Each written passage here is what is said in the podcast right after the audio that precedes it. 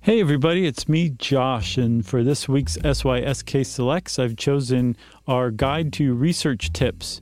It's a surprisingly good episode that shares the ins and outs of keeping from being duped online by bad information and how to read between the lines on sensational science reporting, uh, all sorts of stuff like that. And you might notice in this episode, Chuck sounds different than usual. That's because this is during the period that he was transitioning into a person with a full set of teeth. So that adds to the hilarity of the whole thing. I hope you enjoy this as much as we did making it. Welcome to Stuff You Should Know, a production of iHeartRadio's How Stuff Works.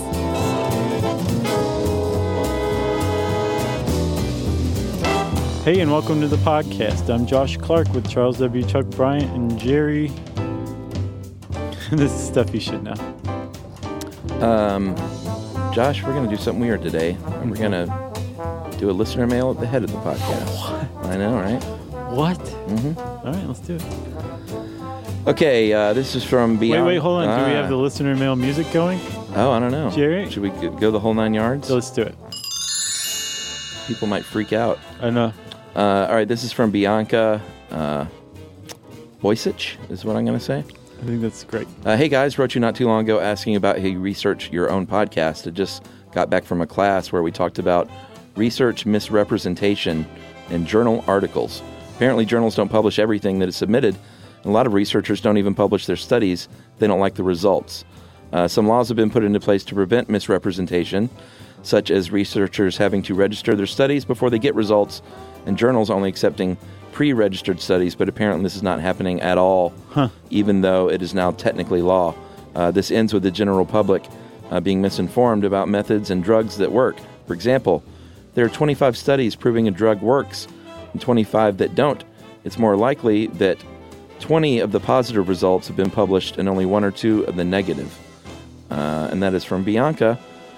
And that led us to this article on our own website 10 signs that that study is bogus. Yeah. And here it is. Nice, Chuck. Well, we get asked a lot about research from people.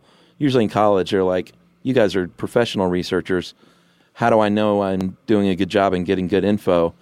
And it's getting harder and harder these days. It, it really is. You know? One sign that I've learned is if you are searching about a study and all of the um, hits that come back are from different news organizations and they're all within like a two, three day period Yeah. from a year ago. Copy There's paste. Nothing like, nothing more recent than that. Then somebody released a sensational study and no one did any actual effort into investigating Yeah. it and there was no follow up. Yeah. If you dig deep enough, somebody might have done follow up or something like that. But for the most part, it was just uh, something that splashed across the headlines, which more often than not is the is the case as far as science reporting goes. So that's a bonus. That's the 11th. Boom. How about that? Yeah. Should we just start banging these out? Let's do it. Or do you have some other uh, clever segue? Oh, well, p- part and parcel with that. I don't know if it's clever. you do come across people who you know can be trusted and relied upon to True. like, do good science reporting. So, like Ed Yong is one. Uh huh. Um, another guy named Ben Goldacre has something called Bad Science. I don't remember what Yeah. outlet he's with. And then there's a guy, uh, I think Scientific American, named John Horgan, who's awesome. Yeah. Or some journals and organizations that have been around and stood the test of time that you know are really doing it right, like uh, Nature Yeah, Scientific American, is, are like really. Science. Yeah. Like I feel I feel really good about using those sources. Yeah, but even they can, you know, there's there's something Mistakes. called scientism where there's a lot of like uh, faith and dogma associated Yeah. with the scientific process, and you know you have to root through that as well. True. All right, I'm done. Uh, the first one that they have here on the list is that it's unrepeatable, uh, and that's a big one. Um, the Center for Open Science did a study, uh, it was a project really, where they took 270 researchers and they said, you know what, take these 100 studies that have been published already, uh, psychological studies, and just pour over them. And uh, in 2015, just last year, it took them a while, it took them several years. They said, you know what, more than half of these can't even be repeated using the same methods. They're not reproducible. Nope, not reproducible. That's a big one, and and ones that means that they, they when they carried out, they followed the methodology. Uh huh. Um, Scientific Method podcast. You should listen to that one. that was a good one. yeah. That they, they found that their results were just not what the what the people published, not anywhere near them. Yeah. Um, for example, they used one as an example where a study found that men were terrible at de- at determining whether a woman was giving them um, some sort of uh like a clues to attraction Uh-huh. or just being friendly Yeah. Sexy, sexy stuff. Or, Or let's just- be friends. or yeah or good to meet you yeah. Or buzz off, jerk. sure Yeah. um, and they they did the study again and as part of this uh, open science center for open science study or survey and they found that that was not reproducible or that they, they came up with totally different results and that was just one of many Yeah, and in this case specifically, they looked into that study and they found that it was um, one was in the United Kingdom, one was in the United States. so Right. that may have something to do with it. but the point is chuck is if you're talking about humanity i don't think that the study was like the american male is terrible at it it's men are terrible at it Right. So that means that whether it's in the UK, which is basically the US with an accent and a penchant for tea, I'm just kidding, UK. See you soon. Um, w- the, the, the, it should be universal, Yeah, you know? agreed. Unless you're saying, no, it's just this only applies to American men, Right, or Which they these weren't these saying. 100 American men. right? Then it's not even a study. yeah. Uh, the next one we have is uh, it's it's plausible, not necessarily provable, and this is a big one because, and I think um, we're talking about observational studies here more than lab experiments, Right. Because with observational studies, you know, you sit in a room and get asked 300 questions about something, Mm-hmm. and all these people get asked the same questions, and then they pour over the data and they draw out their own observations. Right. And one of the very famously, an observational study that led to false results found a, a correlation between having a type A personality and um, being prone to uh, risk for heart attacks. Yeah, And um, for a long time, you know that the news outlets were like, oh, yes, of course. That makes total sense. Right. This study proved what we've all known all along. Um, and then it came out that, no, actually, what was going on was a, a well known anomaly where you have a 5% um, risk that chance will produce something that looks like a statistically significant correlation when it's not at all. when really it's just total Yeah. chance. And science is aware of this, especially with observational studies, um, because the more questions you have, the more opportunity you have for that 5% chance to create s- a seemingly statistically significant correlation. Right. When really, it, it, it's not there. It was just random chance. Where if somebody else goes back and does the same same uh, study, they're not going to come up with the same Yeah. results. But the if a researcher is, I would guess, willfully blind to that 5% Uh-huh. chance, um, they will go ahead and produce the study and be like, no, it's true. Here's the results right here. Go ahead and report on it and make my career. Yeah, well, and they also might be looking for something. In tr- fact, chances are they are. Um, it's not just some random study, and like, let's just see what we get if we ask a bunch of weird questions. Yeah. It's like, hey, we're looking to try and prove something, most likely. So that Bader Meinhof thing might come into play, where you're kind of cherry picking data. Yeah, that's a big problem. That kind of comes up. A lot of these are really kind of interrelated, too. Oh, totally. The other big thing that's interrelated is how uh, the media reports on science these days. Yeah, you know. It's yeah. a big deal. Yeah, Like in, John Oliver just recently went off on this, and NPR did a thing on it. that's great. like they might even like the researcher might say plausible, but it doesn't get portrayed that way Oh, yeah. in the media. Sure. You Remember that poor kid who thought he found the ancient Mayan city? The Yeah. media just took it and ran with it. You know, I, yeah, I think there was a lot of maybe or it's possible we need to go check kind of thing. The media's Right. like, no, he discovered an ancient Mayan city never known before. Yeah, and let's put it in a headline. And that's, I mean, that's the that's just kind of the way it is these days. Yeah, Do you have to be able to sort through it? And I guess that's what we're doing here, aren't we, Chuck? We're telling everybody how to sort through it, or little at the bit, very yeah. least, take scientific reporting with a grain of salt. yes, right. Not well, like you don't necessarily have the time to go through and double that research and then check on that research and you know Right. So take it with a grain of salt. Yeah. Um, unsound samples. uh, here was this study that basically said um, how you lost your virginity is going to have a very uh, large impact and play a role on how you feel about sex and experience sex for the rest of your life. Yeah.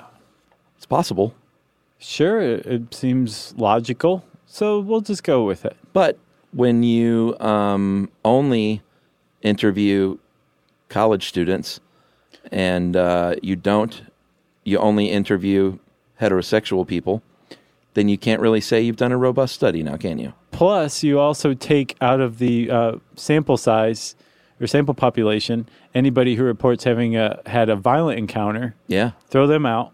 Yeah. Throw that data out. because that's not going to inform how you feel about sex. Right, exactly. You're just narrowing it down further and further, and, and again, cherry picking the data by throwing people out of your population sample that don't that will throw off the data that you want. Yeah, and I'd never heard of this acronym, uh, WEIRD. And um, a lot of these studies are conducted by professors and academics. So a lot of times you got college students as your sample, and there's something called WEIRD, uh, Western educated from industrialized, rich, and democratic countries. Right, those are the participants in the studies, the study subjects. But then they will say men. right, Like, well, what about the gay man in Africa? right. Like you Yeah. didn't ask him. So that was that's actually a really really big deal. Um, in 2010, they, these uh, three researchers did a, sur- a survey of a ton of social science and uh, behavioral science studies. Found that 80 percent of them used weird study participants. So basically, it was college kids for 80 percent Yeah. of these papers, and they surveyed a bunch of papers, and they took it a little further, and they said that um, people who fit into the weird category only make up 12% of the world population, but they represent 80% of the population of these studies. And a, a college student, Chuck, in North America, Europe, Israel, or Australia ha- is 4,000 times more likely to be in a scientific study than anyone else on the planet. Yeah. And they're basing psychology and behavioral sciences are basing their findings Mm-hmm. onto everybody else based on this this small tranche of humanity. Yeah. And that's a that's a big problem. That's extremely misleading. Yeah, and it's also a little insulting because what they're essentially saying is like, th- this is wh- who matters. Well, also yeah, but what's sad is this is who I, I am going to go to the trouble of recruiting for Right. my study. Yeah, It's just sheer laziness. Yeah. And I'm sure a lot of them are like, well, I don't have the funding to, to true. do that. I, I, I guess I see that, but at the same time, I guarantee there's a tremendous amount of laziness involved. Yeah, or maybe if you don't have the money, maybe don't do that study. Yeah. Is it that simple? I'm probably oversimplifying. I don't know. I'm sure we're going to hear from some people in academia about this one. We'll stop using weird participants. Or at the very least, say, um, like, This is only for heterosexual weirds. Yeah, Dartmouth students, yeah, yeah. this applies to them, right. not everybody in the world. Exactly. I mean, 80%. Of these studies, were the, use those people as study participants, and they're not even they're not even emblematic of the rest of the human race. Like Yeah. college students are shown to see the world differently Yeah. than other people around the world. Yeah, So it's not like you can be like, well, it still works. You can still extrapolate Right. it. No, it's like flawed in every way, shape, and form. We All should right. probably take a break, huh? yeah. Let's take a break because uh, you're getting a little hot under the collar. I love it. Man. Uh, we'll be right back after this. Just like the number of stars in the sky, there is so much stuff you should know. Learning stuff with Joshua and Charles. Stuff you should know. All right, what's next, buddy? Very small sample sizes. Right. If you do a study uh, with 20 mice, then you're not doing a good enough study. No. So the, they they use this um, in the in the article. They use the idea of ten thousand smokers and ten thousand non-smokers. Yeah. and they said, okay, if you have a population sample that size, that's not bad. It's a pretty good start. And you find that 50% of the smokers develop lung cancer, but only 5% of non smokers did, then your study has what's called a high power. Yeah. It's if, if you had something like 10 smokers and 10 non smokers, and two of the smokers develop lung cancer and one developed lung cancer as well, you have very little power and you should have very little confidence in your findings. But regardless, it's still going to get reported if it's a sexy idea. Yeah. For sure. Um, and because these are kind of overlapping in a lot of ways, there was, I want to mention this guy, a scientist named Ulrich uh, Dernagel. Uh, he and his colleague Malcolm McLeod have been trying. I mean, and there are a lot of scientists that are trying to clean this up because they know it's a problem. Uh, but he co-wrote an article in Nature uh, that's called "Robust Research: colon, Institutions Must Do Their Part for Reproducibility." So this kind of ties back into the uh, reproducing things, like we said earlier. Yeah. And his whole idea is, you know what? Good funding, they should tie funding to good institutional practices. Like you shouldn't get the money if you can't show that you're doing it right Yeah. and he said that would just weed out a lot of stuff. Uh, here's one staggering stat uh, for reproducibility and small sample size. Uh, biomedical researchers for drug companies reported that 25% of their only 25% of the papers that they publish are even reproducible, and that Oh, was like yeah. an insider stat. And doesn't matter. They, They- still drugs are still going to market. Yeah, Yeah. Which is that's a really good example of why this does matter to the average person. You know, like if you hear something like um, uh, monkeys like to cuddle with one another because they are reminded of their mothers, study shows. right. You can just be like, oh, that's great. I'm going to share that on the internet.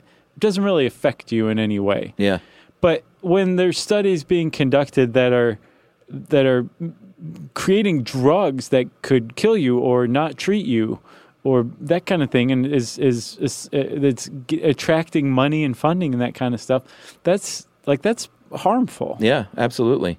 Uh, I found another survey.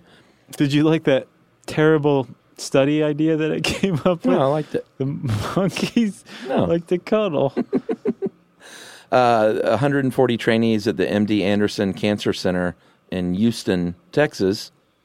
Thank you, Houston, for Yeah. being so kind to us yeah at our recent show. Uh, they found that nearly a third of these um, trainees felt pressure to support their mentors' work, like to get ahead or not get fired. So Okay. that's another issue: is you've got these trainees or residents, uh, and you have these mentors, and even if you disagree or don't think it's a great study, you're you're pressured into just going along with it. I could see that for sure. There's there seems to be a huge hierarchy in um, science, Yeah, for like sure. in a lab. You know, you got the person who runs the lab; it's their lab, yeah, and you then can't go against them. right. Uh, but there are people um, like Science and Nature, two great journals, are updating their guidelines right now. They're introducing checklists. Um, Science hired uh, statisticians to their panel uh, of reviewing editors, not just other, you know, peer reviewed. Like they actually actually hired numbers people specifically. Oh, gotcha. Um, Because that's to a help big the process. That's a huge part of studies, Oh, dude. yeah. It's like these this mind breaking statistical analysis. Yeah. that can be used for good or ill. And uh, I mean, I don't think the average scientist necessarily is a whiz at that. Although I, it has to be part of training. yeah, right? but not necessarily. I mean, that's a different kind of beast altogether. yeah. Um, stats. We talked about it earlier. I took a stats class in college. Oh man, I had And- so much trouble. I was awful at it. Yeah. It really just it's a special kind of is it even math? Hell? Yeah, I didn't get it.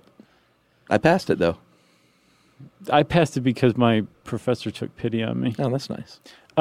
That Ulrich Durnage, Durnagel? Ulrich Durnagel? Uh-huh. He is a he's a big time crusader for Yeah. his jam, make, making sure that science is good science. Yeah. One of the things um, he crusades against is the idea of you remember in that virginity study where they just threw out anybody who had a violent encounter for their first Yeah. uh, sexual experience. Um, apparently, that's a big deal with animal studies as well. If you're studying the effects of a drug or something, like there was there's one in the article, um, if you're studying the effects of a, dr- a stroke drug, Uh-huh. and you've got a control group of mice that are taking the drug or that aren't taking the drug, and then a test group that are getting the drug. Um, and then, like, three mice from the test group die, even though they're on the stroke drug. They die of a massive stroke. And you just literally and figuratively throw them out of the study Yeah. um, and don't include them in the results, that changes the data. And he's been on a, a peer review on a paper before. He's like, no, this doesn't pass peer review. You can't just throw out what happened to these three Yeah. rodents. You started with 10, there's only seven reported in the end. What happened to those three? And how many of them just don't report the 10? Yeah. They're like, oh, we only started with seven, wink, wink, you know? Well, I I was about to say I get the urge. I don't get it because it's not right. But I think what happens is you work so hard at something, Yeah, oh, yeah. and you're like, how can I just walk away from two years of this Well, the- because it didn't get a result? Okay. The point of real science, though, Yeah, you have to walk away from it. Well, you have to publish that. Yeah. And that's the other thing, too. And I guarantee scientists will say, hey, man, try getting a negative paper published in a good journal these days. They Yeah. don't want that kind of stuff. But part of it also is, it, it, I don't think it's enough to just have to be published in like a, a journal. You want to make the news cycle as well. Yeah. That makes it even better, right? Um, so I think there's a lot of factors involved. But ultimately, if you take all that stuff away, if you take the culture away from it, you if you get negative results, you're supposed to publish that so that some other scientist can come along and be like, oh, somebody else already did this using these methods that I was going to use. I'm not going to waste two years of my career because somebody else already did. Thank you, buddy, Yeah. for saving me this time and trouble and effort to know that this does not work. Yeah. You've proven this doesn't work. When you sought to prove it does work, you actually proved it didn't work. That's part of science. Yeah, and I, I wish there wasn't a negative connotation to a negative result because Yeah. to me, it's the value is the same Sure. as proving something does work as proving something doesn't work, right? Right. But I'm no Again, it's just scientist. not as sexy. Yeah, but I'm not sexy either, so maybe that's why I get it. Uh, here's one that I didn't know was a thing: uh, predatory publishing. I didn't know about it either. Never heard of this. So here's the scenario: you're a, s- a doctor or a scientist, and um, you get an email from a journal that says, "Hey, you got anything interesting for us? I've heard about your work." And you say, "Well, I actually do. I have this p- this study right here." They say, "Cool, we'll publish it." And you go, "Great, my career is taking off." Then you get a bill that says, "Where's my three grand?" for publishing your article. And you're like, I, I don't owe you three grand. Like, all right, give us two. and you're like, "Oh, I can't even give you two. And if you fight them long enough, maybe they'll drop it and never work with you again. Or maybe it'll just be like, we'll we'll talk to you next quarter. yeah, exactly. Uh, that's called predatory publishing. And it, it's a, I'm not sure how new it is. Uh, maybe I, It's pretty new. Is it pretty new? Mm-hmm. But it's a thing now where uh, you can pay essentially to get something published. You yes, you can. Um, it kind it's kind of like who's who in behavioral sciences kind of thing. Yeah. you know. Um, and apparently, it's new because it's a result of open source academic journals, which a lot of people push for, including Aaron Schwartz, uh, very famously, who like took a bunch of academic articles and published them online and was prosecuted heavily for it, persecuted, you could even say. Yeah. Um, but the idea that science is behind this paywall, which is another art, a great article from Pricenomics, by the way, um, really just ticks a lot of people off. So they started to open source journals, right? And as a result, predatory publishers came about and said, oh, okay, yeah, let's make this free. But we need to make our money anyway, so we're going to charge the academic who wrote the study for publishing it. Well, yeah, and and sometimes now it's just a flat out scam operation. Yeah. one hundred percent. Right. There's this guy named Jeffrey Beal, uh, who is a research librarian. He is my new hero because he's truly like one of these dudes that has. Uh, he's trying to make a difference, and he's not profiting from this, but he's spending a lot of time by creating uh, a list of of predatory publishers. Yeah, a significant list, too. Yeah, how many? Four thousand of them right now. Yeah. some of these companies flat out lie, like they're literally based out of Pakistan or Nigeria, and they say, no, we're a New York Oh, yeah. publisher. So it's just a flat out scam. Or they lie about their review practices. Um, like they might not have any review practices, Right. and they straight up lie and say they do.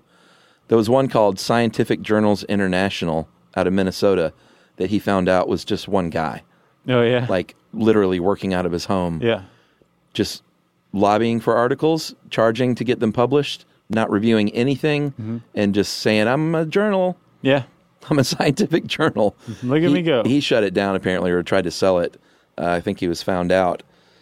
Um, and this other one, the International Journal of Engineering Research and Applications, they created an award and then gave it to itself, Oh, and even modeled the award from an Australian TV award, like the the physical statue. Wow.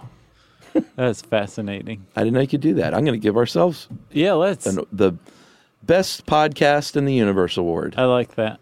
It's gonna look like uh, the Oscar. yeah, Okay. I love The it. Oscar crossed with the Emmy. uh, this other one, Med MedNo Publications, actually confused the meaning of STM, Science, Technology, Medicine. They thought it meant Sports, Technology, and Medicine. No.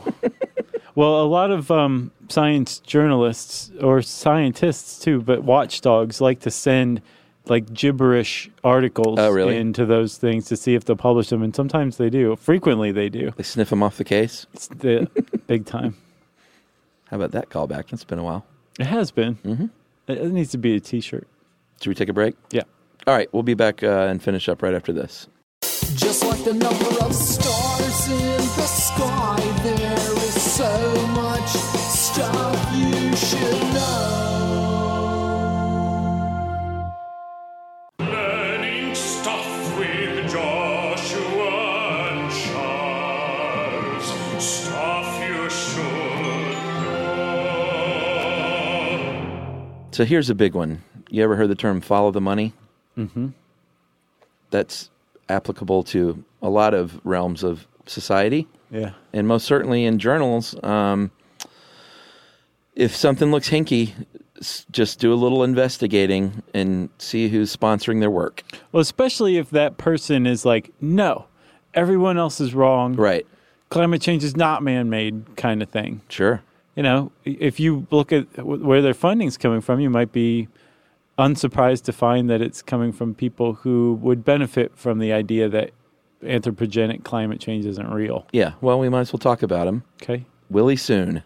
Yeah. Mr. Soon. Is he a doctor? Uh, he's a f- he's a physicist of some sort. Yeah. All right. I'm I'm just going to say Mr. or Dr. Soon because Okay. I'm not positive. Uh, he is one of a few people on the uh, planet Earth, um, professionals, that is, Right. who deny uh, human uh, climate change, human influence climate change, like you said. Yeah. You said the fancier word for it, though. An- anthropogenic, Yeah. It's a good word. is that it? Um, and he works at the Harvard Smithsonian Center for Astrophysics. So, hey, he's with Harvard. He's got the cred, right? Right. Um, turns out, when you look into where he's getting his funding, uh, he received $1.2 million over the past decade from ExxonMobil, uh, the Southern Company, The Cokes. and the Koch brothers, uh, their foundation, the Charles G. Koch Foundation. Uh, Exxon stopped in 2010, stopped funding him. But uh, the bulk of his money and his funding came, and oh, I'm sorry, I forgot the American Petroleum Institute, came from people who clearly had a dog in this fight. And it's just, uh, how can you trust this, you know? Yeah. Well, you trust it because there's a guy and he has a PhD in aerospace engineering, by the way. All right, he's a doc. He works with this um, this organization, the Harvard Smithsonian Center for Astrophysics, which Yeah. is a legitimate place. Um, it doesn't get any funding from Harvard, but it gets a lot from NASA and from the Smithsonian. Well, and Harvard's very clear to point this out when people ask them about Willie Soon. Right. Um, they're kind of like, well, here's the quote uh, Willie Soon is a Smithsonian staff researcher at Harvard Smithsonian Center for Astrophysics, a collaboration of the Harvard College Observatory and the Smithsonian Astrophysical Observatory. Like, they just want to be real clear, even though he uses a Harvard email address. Right. He's not our employee. No, but again, he's getting lots of funding from NASA and lots of funding from the Smithsonian. This guy, um, if his scientific beliefs are what they are, and he's a smart guy, Yeah. then yeah, I don't know about like getting fired for saying, you know, here's a paper on on the idea that, that climate change is not human made. Yeah. He thinks it's the sun's fault. But he didn't he doesn't reveal in any of his um, conflicts of interest uh, at, that should go at the end of the paper. He didn't reveal where his funding was coming from. Yeah. And I th- get the impression that in academia, if you are totally cool with everybody thinking like mm, you're a shill, you can get away with it. Right. Well, this stuff, a a lot of this stuff is not illegal. Right. Even predatory uh, publishing is not illegal. Yeah. Just unethical. Right. And if you're counting on people to police themselves with ethics, a lot of times they'll disappoint you. Uh, the Heartland Institute gave Willie Soon a Courage Award. And if For you not caring about what other scientists think of him. if you've heard the Heartland Institute, you might remember them. Uh, they're a conservative think tank. You might remember them in the 90s when they worked uh, alongside Philip Morris to deny the risks of secondhand smoke. Yeah, that's all chronicled in that book I've talked about, Merchants of Doubt. Oh, really? The Just Heartland a, Institute. a bunch of scientists, legitimate, bona fide scientists who are like up for for um, being bought yeah, by groups like that. Sad. it is sad. Um, And the whole the whole thing is they're saying like, well, you can't say without uh, beyond a shadow of a doubt Right. with sci- with absolute certainty Right. that that's the case. And science is like, no, science doesn't do that. Science Right. doesn't do absolute certainty. But the average person reading a newspaper sees that, oh, you can't say with absolute certainty. Well, Yeah. then maybe it isn't man made. Right. And then there's that doubt that the people just go and get the money for for Yep. saying that for writing papers about it. yeah. Mil- It's it's millions of dollars. Despicable. Yeah, it really is. Um, self-reviewed. Uh, you've heard of peer review. We've talked about it quite a bit. Uh, peer review is when you have a study, and then one or more, ideally more, of your peers reviews your study and says, you know what, you had best practices, you did it right, um, it was reproducible, you followed the scientific method. Um, I'm going to give it my stamp of approval and put my name on it, not literally, or is it? I think so. It says who reviewed it. Yeah, I believe so. Okay. And Put my like name on in it. the journal when it's published. But n- not my name as the author of the study. You know what I mean? right. As um, and- a peer reviewer. yeah, as a peer reviewer, and that's a wonderful thing. Uh, but people have faked this and been their own peer reviewer, which is not how it works. It's- no. Who is this guy? Uh, well, I'm terrible at pronouncing uh, Korean names, so all apologies. But I'm going to say Nung In Moon. Nice. Dr. Moon? I think, yeah, let's just call him Dr. Moon. Okay. So Dr. Moon um, worked on natural medicine, I believe, and was submitting all these papers that were getting reviewed very quickly. Because apparently, part of the process of peer review is to say, this paper's great. Uh-huh. Can you recommend some people in your field Right. that uh, can review your paper? And Dr. Moon said, I sure can. Yeah, he was on fire. Let me go make up some people and make up some email addresses that actually come to my inbox and just posed as all of his own peer reviewers. He was lazy, though, is the thing. Like, I don't know that he would have been found out if he hadn't been um, careless, I guess, because he was returning the reviews within like 24 hours sometimes. Yeah. A peer review of like a, a, a real um, study should take, I, I would guess, weeks if not months. Yeah. like the the study, um, the publication schedule for the average study or paper, I don't think is a very quick thing. There's not a lot of quick turnaround. Right. And this guy was busy. like 24 hours. Well, Here they're you like, Dr. Moon, I see your paper was reviewed uh, and accepted by Dr. Mooney. it's like, I just added a Y to the end. Right. It seemed easy. go.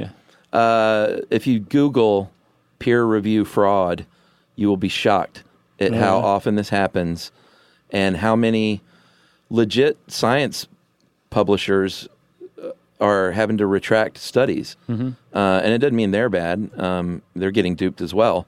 Uh, but there was one based in Berlin in 2015 had 64 retractions because of uh, fraudulent reviews Oh, wow. and they're just one publisher of many. Every publisher out there probably has been duped. Um, maybe not everyone. I'm surmising that, but it's a big problem. We should And- do and a just- study on it. I'll review it. It'll end up in the headlines now. Right. Every single publisher duped, says Chuck.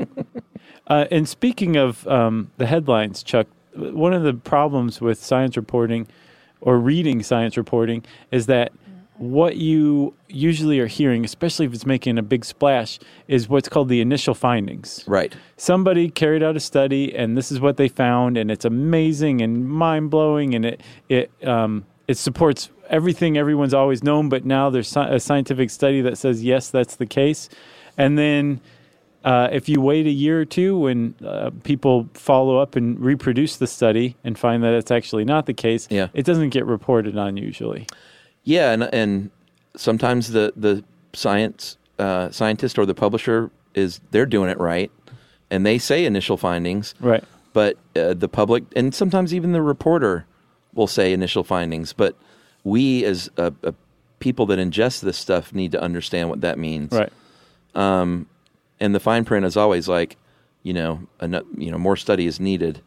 But no one, if it's something that you want to be true, you'll just say, "Hey, look at this study." Right. You know, it's brand new, and they need to study it for twenty more years. But hey, look what it says. Right. And the the more the more you start paying attention to this kind of thing, the more kind of disdain you have for that kind of just offhand um, sensationalist science reporting. Yeah, But you'll still get caught up in it. Like every once in a while, I'll catch myself like saying Yeah. something to you and be like, "Oh, did you hear this?" And then as I'm saying it out loud, I'm like, "That's preposterous. yeah, There's no way that's going to pan out to be true." I got clickbaited. I know. I mean, we we have to avoid this stuff. It's tough Yeah. because we have our name on this podcast, Uh, but luckily we've given ourselves the back door of saying, "Hey, we make mistakes a lot." It's true though. We're not human. experts. No. Yeah. We're not scientists. Uh, and then finally, we're going to finish up with uh, the the header on this one is it's a cool story, Yeah. and that's a big one because um, it's not enough these days, and this all ties in with media and how we read things as as people. But it's not enough just to have a study that might prove something. Right. You have to wrap it up in a nice package Yeah. And, to and deliver people, Get it in the news cycle. and the cooler the better. yep. Yep.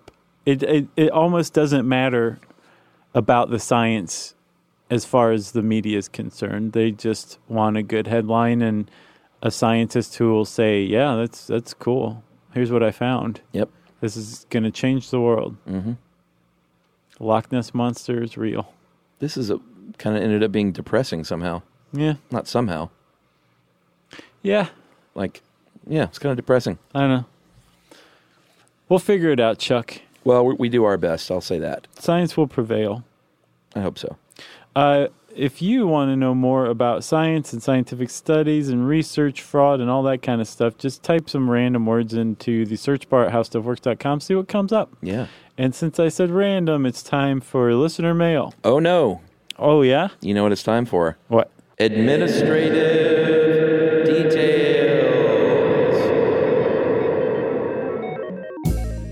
All right, Josh. Administrative details. If you're new to the show, you don't know what it is. That's uh, the very clunky title. Yeah. We're saying thank you to uh, listeners who send us neat things. It is clunky and generic, and I've totally gotten used to it by now. Well, you're the one who made it up. To be clunky and generic, and it's stuck. Yeah. so um, people send us stuff from time to time, and it's just very kind of, uh, of you to do so. Yes. and we like to give uh, shout outs whether or not it's just out of the goodness of your heart or if you have a little small business that you're trying to plug um, Either way. it's a sneaky way of getting it in there Yeah, but I mean, I think we we brought that on, didn't we? Didn't we say like if you have a small business and you Yeah. send us something, we'll we'll be happy to to say something. Exactly. So, thank you. all right so let's get it going here uh, we got some coffee from uh, from 1000 faces right here in athens georgia uh, from kayla Yeah. delicious Yes, it was. Uh, we also got some other coffee too from Jonathan at Steamworks Coffee. He came up with a Josh and Chuck blend. oh yeah It's pretty awesome. I believe it's available for sale too. yeah the josh and chuck blend is dark and bitter Uh, Jim Simmons, uh, he's a retired teacher who sent us some lovely handmade wooden bowls Oh yes. and a very nice handwritten letter, which Yep. is always great. Thanks a lot, Jim. Uh, let's see. Chamberlain sent us homemade pasta, including a delicious savory pumpkin fettuccine. It was very nice. Yum. Uh, Jay Graft, two F's, sent us a postcard from the Great Wall of China. It's kind of neat. Sometimes we get those Yeah. postcards from places we've talked about. They're always like, "Look where I am." Thanks, you Jay. guys aren't here. uh, let's see, the Hammer Press team. They sent us a bunch of Mother's Day cards that are wonderful. Oh, those were really nice. actually. Really great. You should check them out. The Hammer Press team. Yeah. Yeah. Uh, Misty, Billy, and Jessica, they sent us a care package of a lot of things. There were some cookies, Okay. um, including one of my favorite white chocolate dipped Ritz and peanut butter cracker. Oh, yeah. Man, I love those. Homemade, right? Oh, yeah. Yeah. And uh, then some 70s macrame uh, for you, along with 70s macrame magazines, Yeah. because you're obsessed with macrame. We have a macrame plant holder hanging from my um, microphone arm. Uh-huh. It Holding has a cup. A coffee mug sent to us by Joe and Linda Hecht, Oh, that's right. and it has some pens in it. Uh, and they also sent us uh, Misty, Billy, and Jessica a lovely little hand drawn picture of us with their family, which was so sweet. That is very awesome. Um, we've said it before, we'll say it again. Huge thank you to Jim Ruane. I believe that's how you say his name, and the Crown Royal people for sending us all the Crown Royal. we are running low. Uh, Mark Silberg of the Rocky Mountain Institute sent us a book called Reinventing Fire. Oh, yeah. They're great out there, man. They know what they're talking about. And I think it's Reinventing Fire, colon, bold businesses, bold business solutions for the new energy era. Yeah, they're they're basically like um, green energy observers, but I think they they um, they're experts in like all sectors of energy, but they have a Yeah. focus on green energy. which is awesome. Yeah, they're pretty cool. Um, John, uh, whose wife makes delightfully delicious doggy treats. Delightfully delicious is the name of the company. Uh-huh. There's no artificial colors or flavors, and they got um, sweet little Momo hooked on sweet potato dog treats. Oh, I thought you were going to say hooked on the junk. Uh, The the sweet potato junk. She's Yeah. crazy cuckoo for sweet potatoes. Nice. Oh man, That's good for a dog, too. it is very. Uh, Strat Johnson sent us his band's uh, LP. And if you're in a band, your name is Strat. That's pretty cool. Sure. Uh, Diomea, still. I think that was great. Yeah, I d- I'm not sure if I pronounced that right. D I O M A E A. Uh, Frederick, this is long overdue. Frederick at the 1521 store, 1521store.com, sent us some awesome low profile cork iPhone cases and passport holders. And I was telling him, Jerry walks around with her iPhone in the uh, cork holder, and it looks pretty sweet. Oh, yeah. So he said, Awesome, glad to hear it. Uh, Joe and Holly Harper sent us some really cool 3D printed stuff you should know things, like SYSK, uh, you know, like a little desk Oh, as like after Robert Indiana's love sculpture? Yeah, that's what I couldn't think of what that was from. Yeah, it's awesome. it's really neat and like a uh, a bracelet um, made out of stuff you should know, uh, 3D carved like plastic. It's really neat. yeah, they did some good stuff. So Um, thanks uh, Joe and Holly Harper for that. And then last for this one, uh, we got a postcard from Yosemite National Park from Laura Jackson. So thanks a lot for that. Thanks to everybody who sends us stuff. It's nice to know we're thought of, and uh, we appreciate it. Yeah, we're gonna finish up uh, with another set on the next episode of Administrative Details. You got anything else? No, that's it. Uh, oh, yeah. If you guys want to hang out with us on social media, you can go to SYSK Podcast on Twitter or on uh, Instagram. You can hang out with us at facebook.com slash stuff you should know. You can send us an email to stuffpodcast at howstuffworks.com. And as always, join us at our home on the web, stuffyoushouldknow.com. Stuff You Should Know is a production of iHeartRadio's How Stuff Works. For more podcasts from iHeartRadio, visit the iHeartRadio app, Apple Podcasts, or wherever you listen to your favorite shows.